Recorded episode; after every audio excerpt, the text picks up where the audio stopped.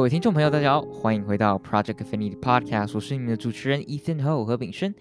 今天跟我们一起访问的是 Ashley。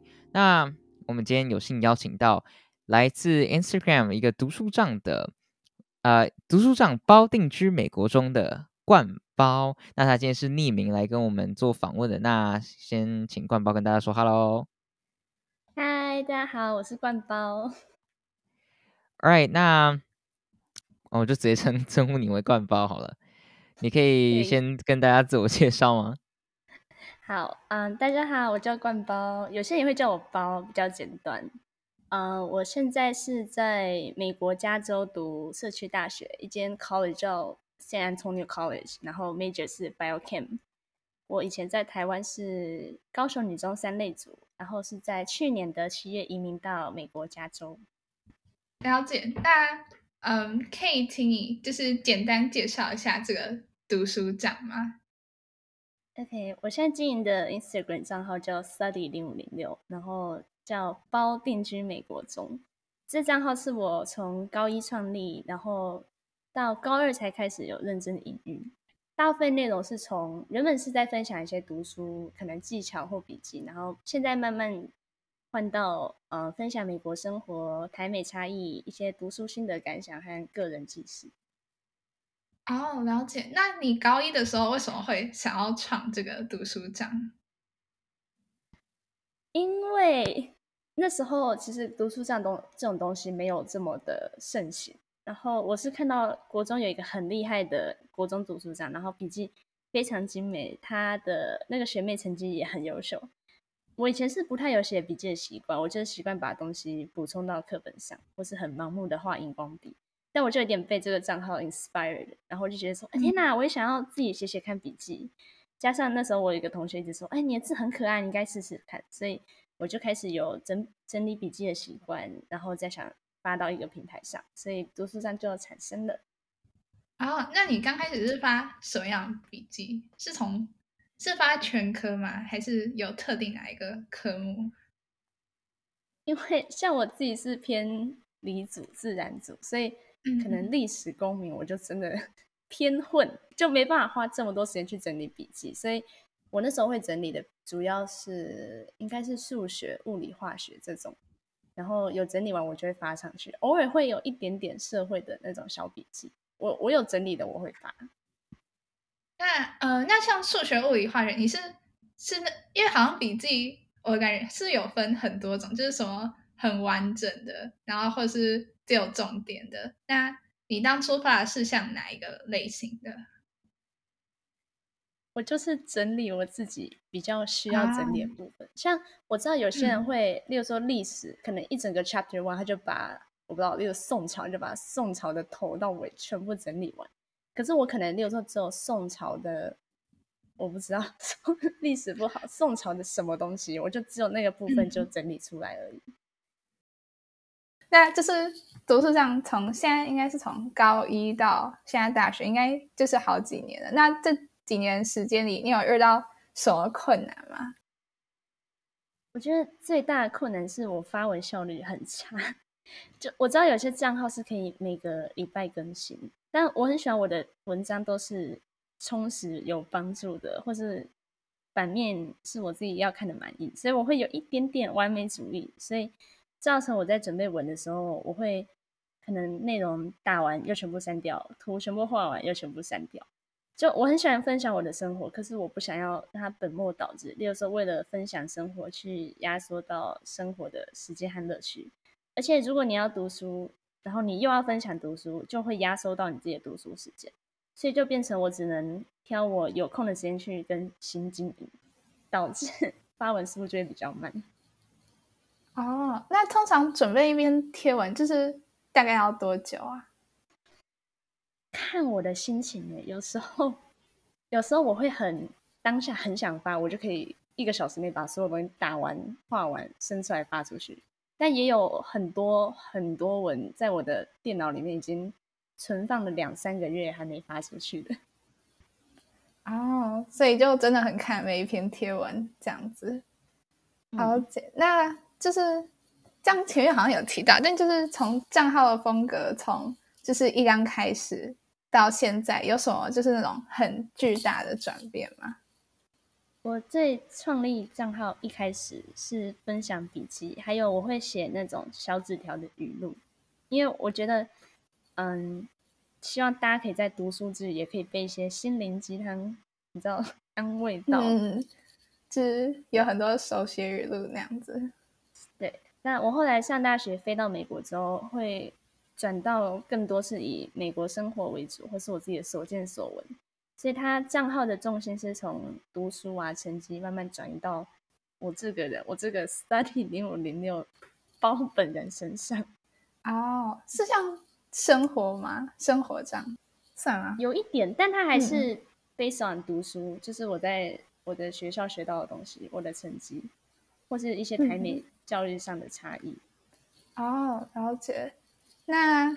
诶，那既然谈到台美教育，我现在好像有点偏掉。不过，你你觉得台美教育有什么？就是你觉得最大不同的几个点吗？我第一次有感觉到那个 cultural shock 是我在上一开始的英文课，因为我是、嗯、我不是 native speaker，我要上的一一种课叫 ESL，嗯嗯，English as a second language，没错。所以我那时候上第一堂课的时候，我们交了一篇 essay，然后老师第二个礼拜就发 announcement 说：“天呐，同学们，你们的 paper 写的非常好，我好喜欢，我好期待看到你们下礼拜再交第二篇。”我想说：“天呐，台湾哪一个教授会这么的这样讲？就是这边老师非常的鼓励性质，就不管你问任何再简单、再基础、再笨的问题，所有老师都说太好了，谢谢你的发问，非常好的问题。”就常常觉得被 鼓励到。嗯、除了就是除了老师之外，你有觉得像嗯、呃，因为我记得像是台湾的理科，就会教的特别的就很难。但是有人就说国外的好像就没有那么，就相对来说比较容易。就是你有没有这种感觉？有诶、欸，可以这么说。应该说美，因为美国的高中据我所知也是选课，它没有像我们一样有。嗯就是一定要国中上到高中都要上理化之类的，所以就变成说大学有些人是拿可能第一次拿理化课，所以他教东西就会很简单很简单。例如说，我记得我第一堂在美国的化学课还在教元素周期表之类的，而且我已经是在 college，我第一堂就还在教元素周期表，或者是我现在数学我今天上到其实算是蛮高等的，我还在上 vector，就是向量怎么算。当然还是会有很难，是我大学没有学过的东西。嗯、但很多是一些很基础的东西，是他们到大学之后才开始学。但你有觉得它比较生活化吗？就是以国外美式的风格，感觉就是会比较没有 focus 在那么多理论的上面。我会觉得美国的考试题目比较像是你学什么他就考什么，就它基本上都是你上课的东西换了一些数字，换了一些问法去问你。但台湾很多就是他教你那个 concept，然后考试就是完全不同世界，你要自己找到怎么把这个东西应用在里面。嗯、所以，例如说我上数学三角函数的时候，考试考你十五度，然后，哎不对，I mean 上课教你十五度怎么算，怎么算，嗯、然后考试就考你 sin 十五度之类的。所以感觉其实台湾的感觉比较。不知道怎么讲啊，对啊，对。那像美国的系统考得出鉴别度吗？这个我真的是个很好的问题。我常在常常也会思考这个问题，就是如果所有东西都这么简单，那你要怎么去，就是造栽培更厉害的学生？但我发现，即便你考赛十五度是多少，还是有三分之二的学生算不出来。所以是以我们的角度，我们可能会觉得它很简单，但其实没有。有可能，有可能是因为我从高中以前都在台湾上，所以我会觉得 OK，所以不会三十五度？可能，但对很多没有学过三角函数会觉得 OK，这真是太难了，我不知道用哪一个公式。哦，那那么那里是呃，没有，一等你说没有，它是要分角公式吗？我不知道。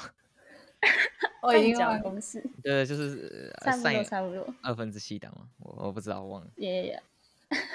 那上课的同学大家都是从哪里来的啊？是当地人吗？还是也有其他国家？嗯，我想想哦，我的班上学生组成，当地的话，你是讲像 native speaker 那种吗？有很多是墨西哥人，嗯、但他们是很早就移民来美国的那种，就是他们你你一看就知道他是墨西哥人，但他是英文讲的很流，嗯，本土的美国人这样。所以他算是 second generation。有可能他们就已是出生在美国的墨西哥人，嗯，也有少数的国际学生，大部分是大陆，然后一点点，我很少很少看到台湾人，大部分我看到讲中文是大陆的，也有一些韩国、日本，嗯，埃及的我有遇过，对，但他们很多大部分都是大学前，可能高中就已经移民过来了，如果是国际学生的话，哦。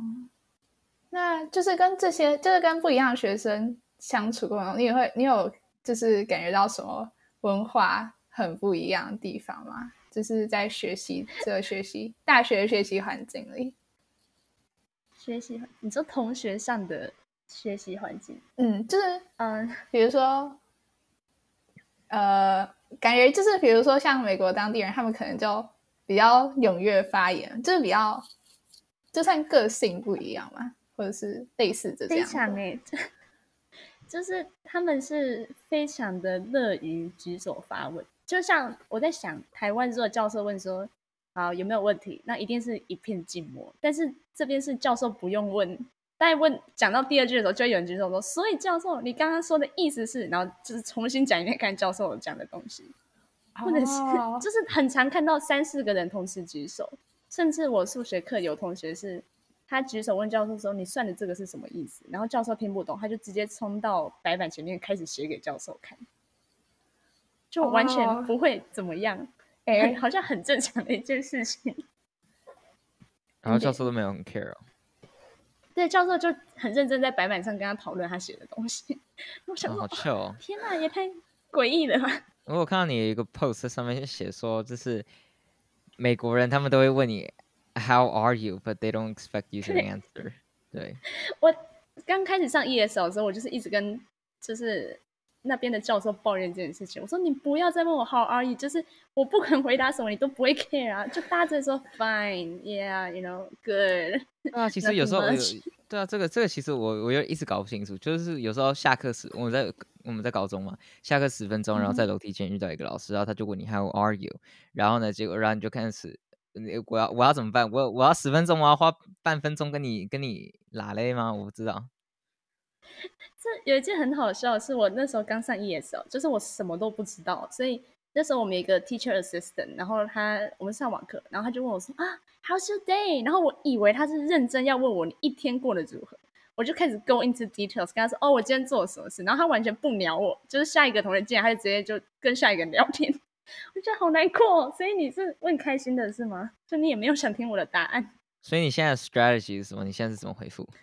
是呀，fine good，然后那我们就不会再聊，就是就移下去了。哦，对啊，我其实我我我那时候一开始遇到这种情况，我完全不知道怎么办。我就是就是就是虽然学校觉得很尴尬，真的很干，真的超尴的。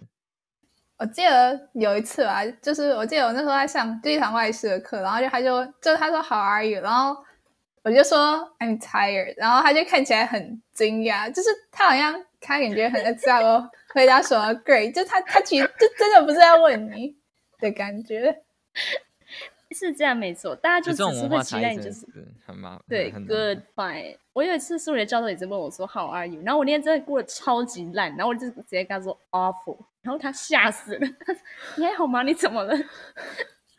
真就是没事，不要认真回答人家。他真的就只是问候说：“哎嗨，你好吗？”这样，那这样听起来感觉就是那里的老师是不是感觉都很 nice？就是你觉得跟台湾的感觉，跟这老师跟学生相处方式会跟台湾差很多吗？我在想，台湾老师很多是上课下课回去。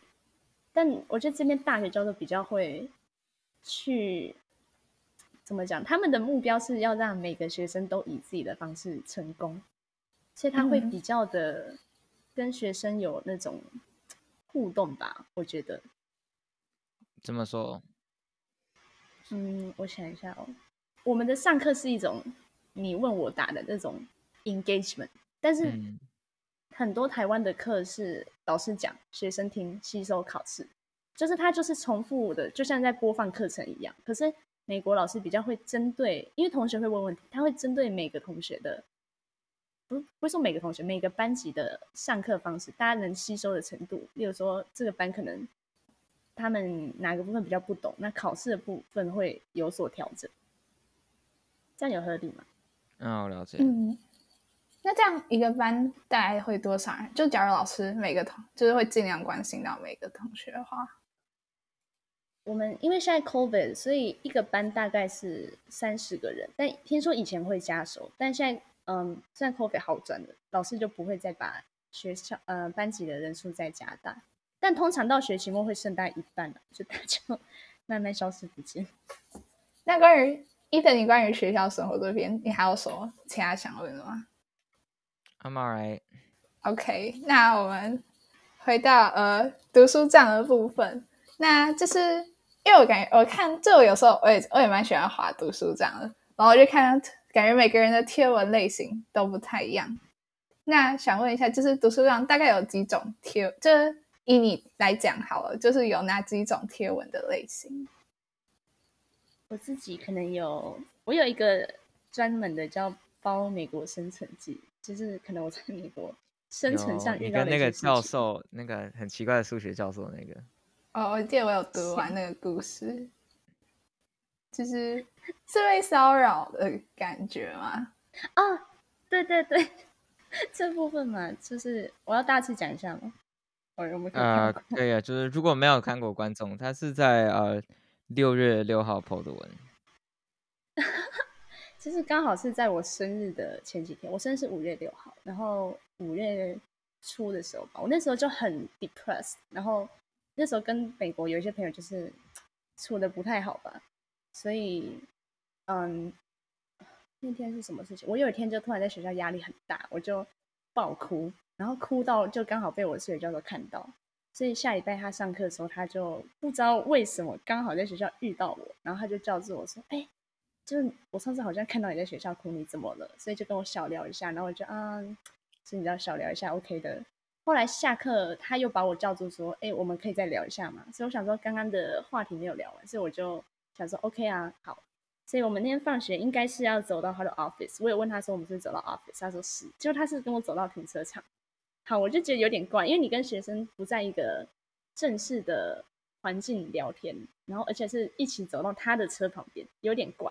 而且他一路上没有问我任何关于他，就是我读书压力或者什么之类，他就一直问说啊，所以你是台湾人哦？哎，你的眼睛颜色很漂亮哎。然后我就觉得很。creepy，就是你在问我一些私人问题，占用我的私人时间。再来是，他就开始一直说，like we can grab coffee，然后我很想很想送你生日礼物，我想要送你一盒饼干，然后我就说真的不用，他说好，我决定送你饼干。就是我就觉得很不舒服，但我后来回家想，是不是我想太多？毕竟人家是教授。嗯，最奇怪的就是在我下礼拜上数学课之前的那堂化学课。我们教授就写了传的简讯给我，他其实是刚好传到我哥哥的手机，因为我刚来美国的时候我没有手机，所以我可能填在学校的资料是填我哥的手机，然后里面就是叫我的名字说，哎，hello，这是这是我嘛，我的英文名字，然后这是 Professor 谁谁谁这样，然后我就吓到了，因为我没有给过教授的，我没有给他我的手机号码，对，你怎么可以在没有学生的 permission 下就寄简讯给他的？毕竟，而且学校是有 email 的系统，我们有 Canvas 可以直接传 email，然后你直接写简讯给我，我就觉得超可怕。而且我下一堂就要上他的课，我不知道怎么办。所以我那天化学课下课，我就直接问我的化学教授说：“嘿，教授，我有个问题要问你，请问教授写简讯给学生是正常的吗？”他就听一听也觉得有点怪怪的，所以他就对帮我跟学校联络看看。反正哦，而且这还有一件很。毛骨悚然，是我那天接到简讯那天，我想要提早逃离，所以我就冲出教室，提早回家。就不知道为什么，我开车离开学校的时候，他刚好就我在停红灯，他就停在我的右边，然后他就摇下车窗跟我挥手，就觉得超可怕。而且那红灯超级久，我就不能，我很想很想闯红灯，我觉得超可怕。那后来这件事。这件事的结束就是，嗯、从他去跟学校 department chairman 讲到后来，Dean 也找我谈话，然后 HR 也要找我谈话，我就想了很久，想我是把这件事搞得太严重，他只是想送我一些饼干，想邀我喝咖啡，所以后来这件事就是学校给我两个选择，我帮你换课换时间，第二个就是你维持在这堂课，但我们可能要跟你的教授聊聊。但我后来是跟学校说，就我觉得就先这样，就是如果有其他动静，我再跟你们说。哦，那后来最后这这个教授在我跟我收到 HR 的信的隔天，他就突然跟我们说，嗯，学校现在要砍教授，他们要把一些 part-time 教授都砍掉，所以他这是他最后一年在我们学校教书，他以后也不当教授了。我想说，嗯，应该跟我没关系吧。但我想说，反正他也不教书了，那我就也不 report 他了，所以这件事就 告一段落了。哦，对，但我还是有收到他的他的礼物，他给我一个礼物，饼干没有钱，然后让我去买饼干。对，哦，好好，真的很像生存记。那就是那除了生存记之外，你还有就是 po 什么样的就是贴文这样子？哦，我会有台美差异。有时候可能是分享一些，就像刚才讲的，美国人会问你说：“哦，How are you？” 这种，嗯嗯，也有教育上的台美差异，嗯，学期成绩检讨，我会把我可能每个学期上了什么课，然后有多难，我拿到什么分数，嗯，一些日常琐事分享，可能我今天在美国做了什么事情，有时候会有一点那个英文小教室教学，我可能学到一些很酷的英文用法，我就会分享在上面。哦。那就是讲到就是英文这样子，就是你从台湾这样去到美国，会就是英文的上，就是你会觉得，呃，因为通常在台湾我们平常就不会听到那么多英文，那突然到美国，你会突然觉得就是英文自己的英文感觉自己不够好，或就是你怎么调试调整？嗯，我嗯，我想想看哦。我的英文，我记得我在前几个月的时候，我一直都到处问人说怎么把英文练好，怎么练英文。我印象中，我前几个月来的时候，我英文非常烂，就是我以为我以为台湾英文教一教 OK 啦，去美国讲一讲，跟人家聊天不行，就是你会有一段不敢讲英文的时间。再来是，你讲你会一直结巴，或是你脑袋就是一片空白，你不知道要讲什么东西。嗯。我后来做了一些方法，例如说，我把我所有三 C 的 system 都改成英文。嗯，我觉得最大的转折是我开始去打工。虽然我打工的餐厅还是亚洲区，讲中文偏多，但很多客人要跟你讲英文的时候，你要去思考怎么讲这些英文。而且我最一开始我到美国，我是连点餐都不敢，我看不懂菜单，我以为就是很简单，什么肉鱼没有哎，很多 看不懂的美国菜的词，完全看不懂，然后我也不敢点餐，因为。就是点餐也是一个一个一个学问。那那时候有人帮你吗？还有那时候不管有，因为我跟我哥哥住，然后我哥哥已经在美国、哦、可能六七年了，所以他就觉得我很逊，连点餐都不会。因为像我们台湾点餐，我们会说哦我，我要什么什么，可是你在美国点餐，你不能说哦，I want，这样很没礼貌。所以比较有礼貌用法是，嗯，Can I get a 什么什么东西？May I have a 什么什么？没有人说 I want。就很怪，好像你在命令服务生哦。Oh. 对，还有一些很奇怪的英文菜的名字，很难念的那种。是很多专有名词啊，还是？对对对，什么什么 calamari 这种？对，是呃炸花枝拳。哦，花枝花枝，我都搞不清楚。是，接下来就是想要问一下关于，就是因为呃。读帐到最后感觉会有，就是会有一群粉丝，那就是在跟粉丝或者是其他认识的，就是读帐的过程中，有什么有趣的故事吗？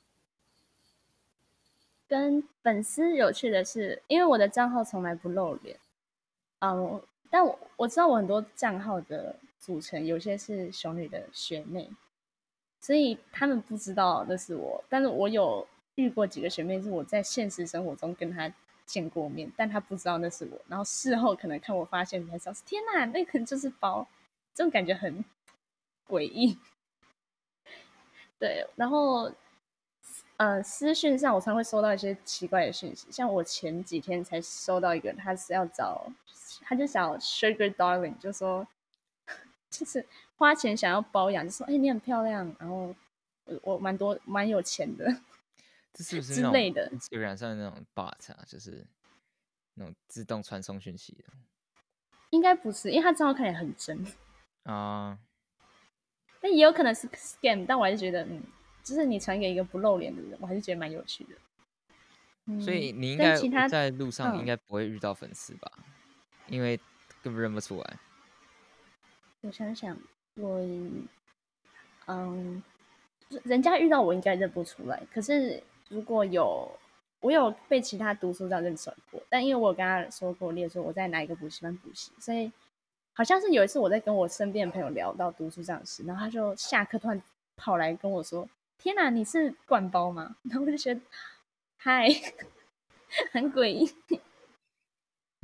比较少啦，因为我不露脸的其中一个原因就是我很怕我就是做什么坏事。没有啊，在路上可能乱丢垃圾，然后被认出来。哦，所以你平常是会乱丢垃圾的吗？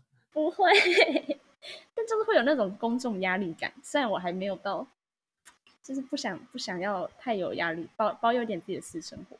呃，那你平常会开就是像 Q&A 这样子，你有就是有什么粉丝的问题是，就还是粉丝会跟你分享一些他学习上的事情，然后有什么让你特别印象深刻的吗？我收到的很多都是问我说，他从小就有一个去美国留学的梦，然后他能怎么做？大部分是问这种，哦，也有些人会说他现在学校生活，大部分很多都是跟我说他不知道未来要读什么东西，然后是看到后来我会觉得很无助。一开始我可能每个都会回，但我看到后面我就觉得这好像是一种台湾教育的常态，都会大家到大学都不知道自己 真的不知道自己想主修什么，嗯，对啊，反正就学测考到什么成绩，对，成绩到哪里就上什么的感觉。差不多，不过，哎，那这样讯息就是感觉讯息这样子讯息量会很多。那，呃，你这样是每一个都会很仔细的去回吗？还是有一些就是会选择性回复？嗯、对，我其实蛮让人意外，是我每个都会看，我每个都会回，而且应该说九十趴我都会回。一部分少数的那种很据点的，我就会已读；有些我就是按 emoji，然后有些我会，如果你打很长篇给我，我通常就会很长篇的回应。哦，或是还有一个就是看人家的态度，有时候人家就是那种伸手牌，就说，呃，他从来没有传讯给我，然后第一句就是说你在美国花费多少，然后这种我就直接回说不方便透露，这样。哦，就还是要看大家问问题的方式，这样。对，我其实，你如果很用心的传给我，你很有礼貌，我会认真回你。但如果你只是随便的，有些人就很，呃，我的每篇信息他都会回，那我到后面就是偶尔会按个 emoji，或是我有时候就已读而已。对啊，如果你这样子以十一万粉的状，呃，不是不是十一万，一万一粉，就是，哎，对啊，一万一还是一万？对啊，一一万一啊，一万一，对啊，我我那个 K 换算不过来，呃，一万一粉，你这样子每个礼拜是是。有多少讯息？我不，我没有认真算过，因为我讯息回超快，就是我只要有登录我的 IG，我有看到红色，我觉得全部回完。但我想看哦，可能一个礼拜应该至少有一百个，可是我真的回很快，我可以，比如说一分钟内回十几个都没问题，好厉害。那你这个读书帐应该你还有另外一个就是这种分开的私人，就是那。以前在台湾认识的人联络的吧？有，我有一个本账，然后一个读书账，而且我其实不太让本账的人知道我有读书账，我不会去联动这两个账号，他们是不不不连通的，不然他们就在底下留言，然后就铺路了。其实不会，他们可能是 IG 会推吧，他们还是看得到我这个账号，然后他们也不会去反串什么的，他们就。偶尔会真的会留说哇，包你的生活怎么样怎么样之类的，因为我一直觉得你跟粉丝讲话，你在经营一个账号的讲话方式跟你跟朋友讲话的方式很不一样。所以我一直觉得这件事有点尴尬。嗯、但我知道很多读书站他们是会把自己的本账跟读书帐联动在一起的啊。其实在我我觉得本帐还是要保有一点自己的私私人空间。如果很多你不认识的粉丝进来，然后看到你的生活，也是有点奇怪。啊、呃，那所以假如是粉丝看到你的本账，你会让他追吗？还是会尽量就是？还是让他维持在就是在读书这样就好。嗯，后前阵子有一段时间，有人就有问过说，可以追你的本账吗？然后我的态度就是说，如果你有找到，然后你的账号不要看起来太奇怪，我都会按接受。因为其实他们就是就是看看，也不会说去留言什么。但是我有遇过那种每一篇留言，然后一直在我本上私信我的，然后我就会直接把它退掉。那除了和粉丝就是这样互动之外，我看到你好像就是我有看到贴文，就是你还有跟就是其他认识的读书长，就是变成朋友这样子吗？对对对，因为我是一零九级，然后这个账号其实在创立的蛮初期，我我觉得读书站这东西好像是从一零七一零八开始有的，所以一零九级那时候有一个人，他叫 Twinkle，帮他打广告，Twinkle，还有一个账号叫 Penguin。他们两个就很有那种抱负，很有雄心壮志，就觉得说我们要创一个一零九级的读书站聚会，嗯、所以在 Instagram 开了一个群组，把一堆一零九级人都拉进来，就说：“哎，我们要不要约出去玩？”我一开始是觉得就没有很想去，因为就觉得何必呢？嗯、但刚好我同校有一个同班同学，然后他也是刚创读书长，我们说好，不然我们两个一起参加。所以后来。呃，到场的人应该是九个或十个人，就一玩就是一见如故的感觉。就我们很爱玩桌游，所以那次完之后就有一直在联络，然后甚至出去过两次、三次，还有一起过夜。哦，那是从就是台湾各地来的，就是学生。对，所以嗯，他们第一次出去就选在台中，他们就说选在地理中中间，这样大家北部南部比较好。那就是我之前有看到，就是像独长他们会就是有什么互宣或是有奖之类的。那就是你有做呃做过像类似这样的上活动吗？还是经营互宣？对，我没有有奖，因为我不喜欢有奖。可是互宣的话，我在想，很出奇，很出奇。我有可能宣过个六七次，就很少很少。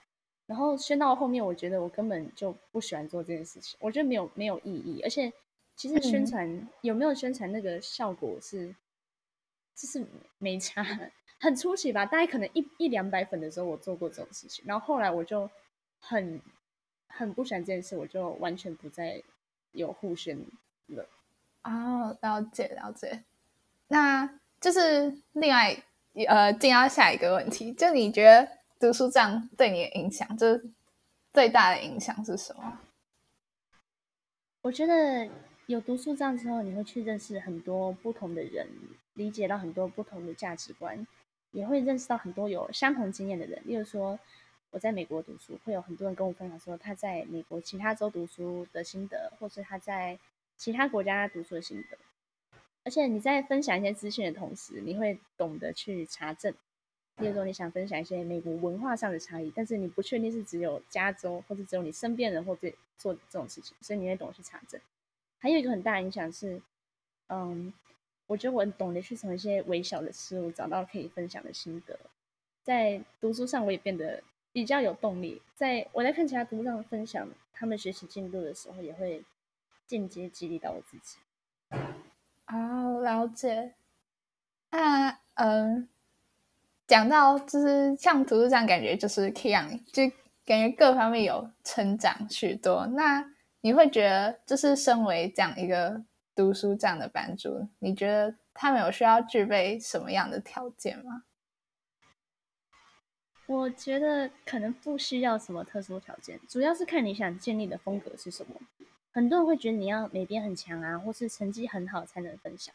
可是如果你拉回创读书帐的本质，大多数读书帐主要是要记录自己读书，或是分享读书心得。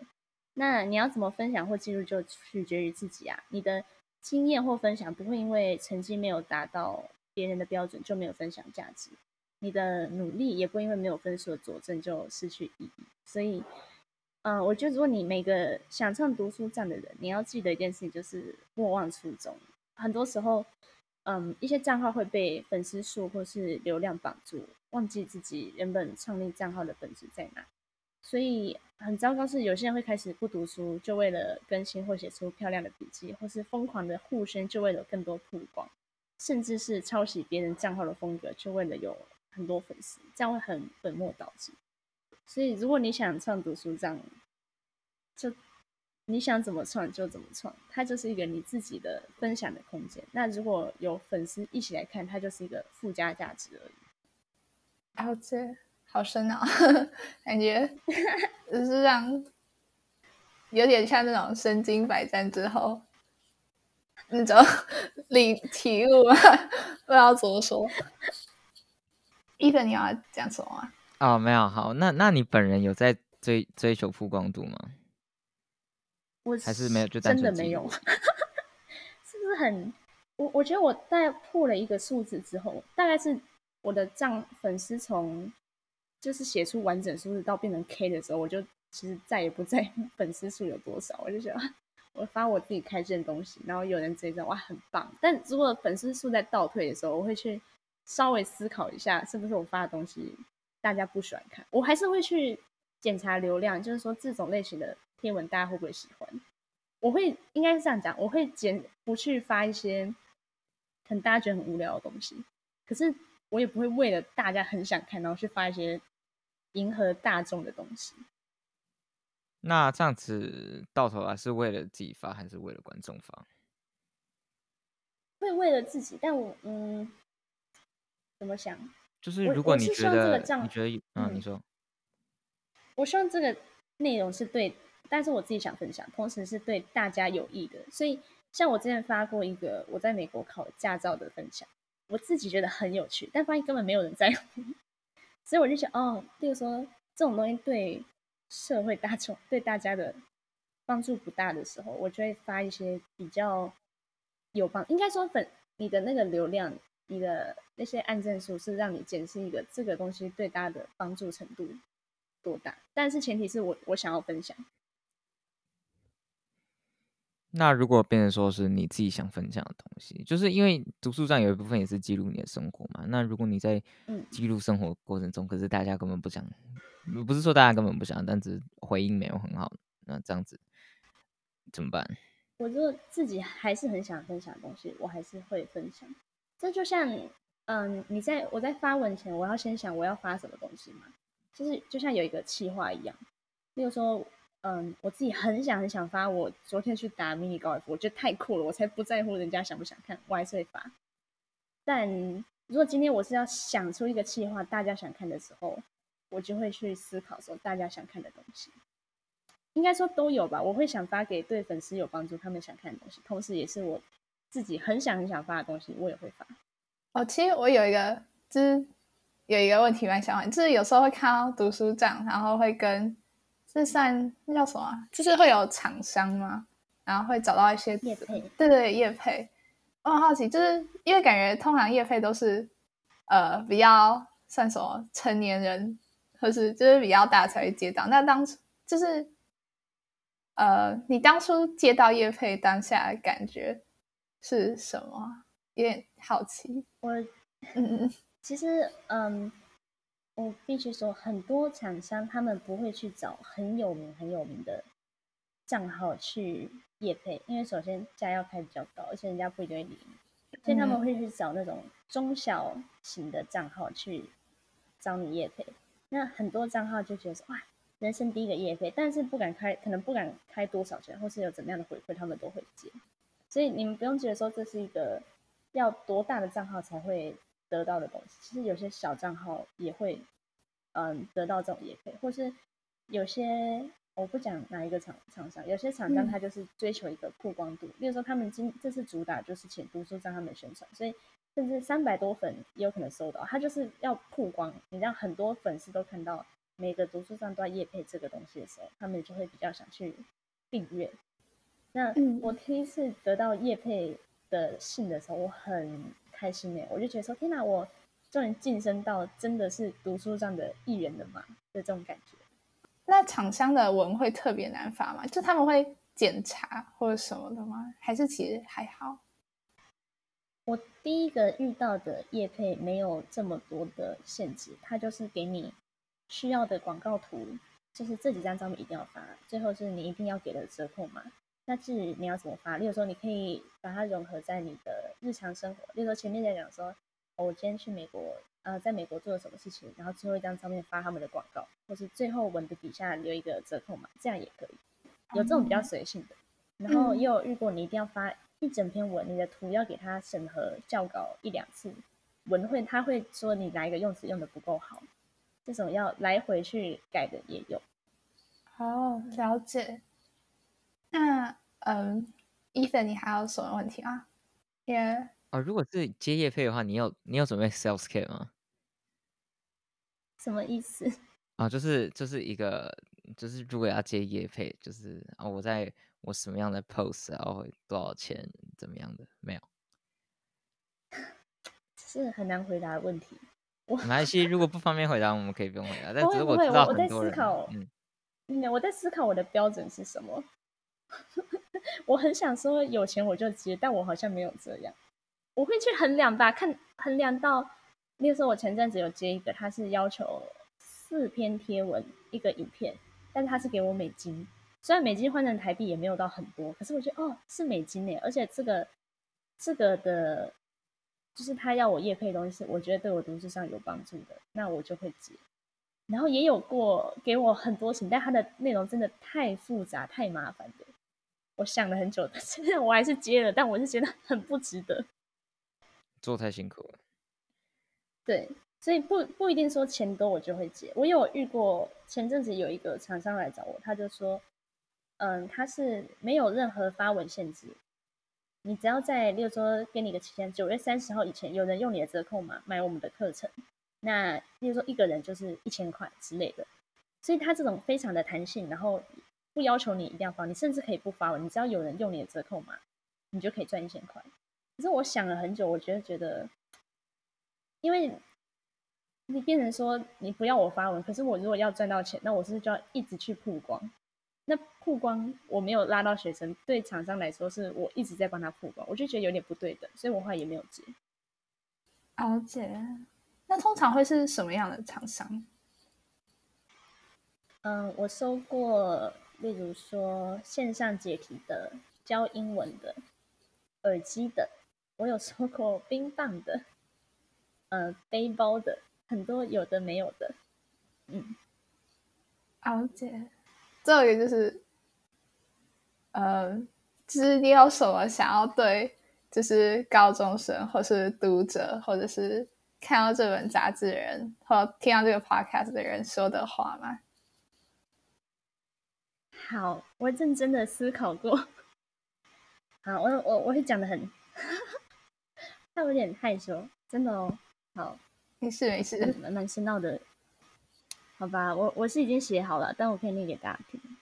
嗯，我说台湾教育体制下，就是会鼓励我们随着一条大人已经规划好的路线往下走，好好念书，好好考试，要考上好高中、好大学、好研究所。但等到一路走完，终于毕业之后，才会发现选择和路口怎么变多了，社会也会自然而然认为你有能力为自己做选择，但一瞬间你才会突然觉得好茫然哦。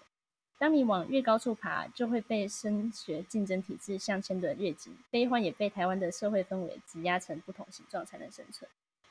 嗯，大家都在强调成绩和竞争的时候，如果你成为那个跟不上竞争竞争的人，会觉得很痛苦。所以，我想跟所有高中生和读者说，就是成绩很重要，但绝对不是要去汲汲营营去追求的东西。你在追求成绩的时候，你要学习怎么对。学习保有一种好奇心和热情，嗯，I mean 热情还有好奇心，嗯，尤其是高中，它是一个很好的勇敢做梦、努力尝试、发展不同领域专长的时候。就像你们这个自媒体，也是一个很好的探索媒介，或者是你想要创校刊，你想在平台上创立账号，不一定是要读书账，所有的热情都是来自一点发现，然后大量的培养发展，还有一辈子的深度耕耘。所以，趁高中还有这个时间去探索，不要被考试和分数定义，要去找到自己生命中的火花和热情。嗯，最后一段。人生会遇到很多选择，有时候会绕一点路，对未来感到迷茫。但你真的在烦恼这个问题的时候，通常已经是错过来不及了。但是要相信，即便你现在选择这条路，你后来觉得好像走错了，但大家都会变成你的养分，最后你都会走到你想要的道路上。好好精彩哦！天啊，好强啊、哦！非常的害羞，很很很鼓舞人心，是这样讲。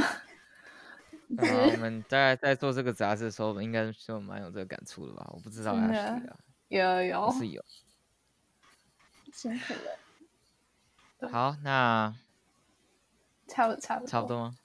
嗯。OK，有没有大家有没有什么想要讲讲的话？呃，我没有，我觉得你们很辛苦。不会了，不会。做这个很好玩呢。可以挑，就是大家的故事，我觉得就是很容易被会被就是怎么讲启发嘛。就是每一次听完，你就会觉得感觉自己可以做的事还很多。然后我们就是希望，就是把自己这个算精神，然后这样传给更多高中生嘛。好了，那我们今天就先聊到这边。如果喜欢我们的 Podcast，可以在 Apple Podcast 给我们一个五颗星评价。这个 Podcast 也会同时上传到 Apple Podcast、Spotify 以及 KKBox。如果想要留言或者是问问题，可以私信我们的信箱 projectfinity 二零二二 at gmail.com，或是私信我们的 IG at projectfinity。如果传问题给我们，我们会在下一集的 Q&A 时间回答。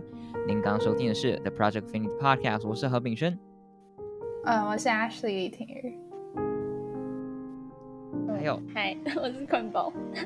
OK，我们下次再见，拜拜。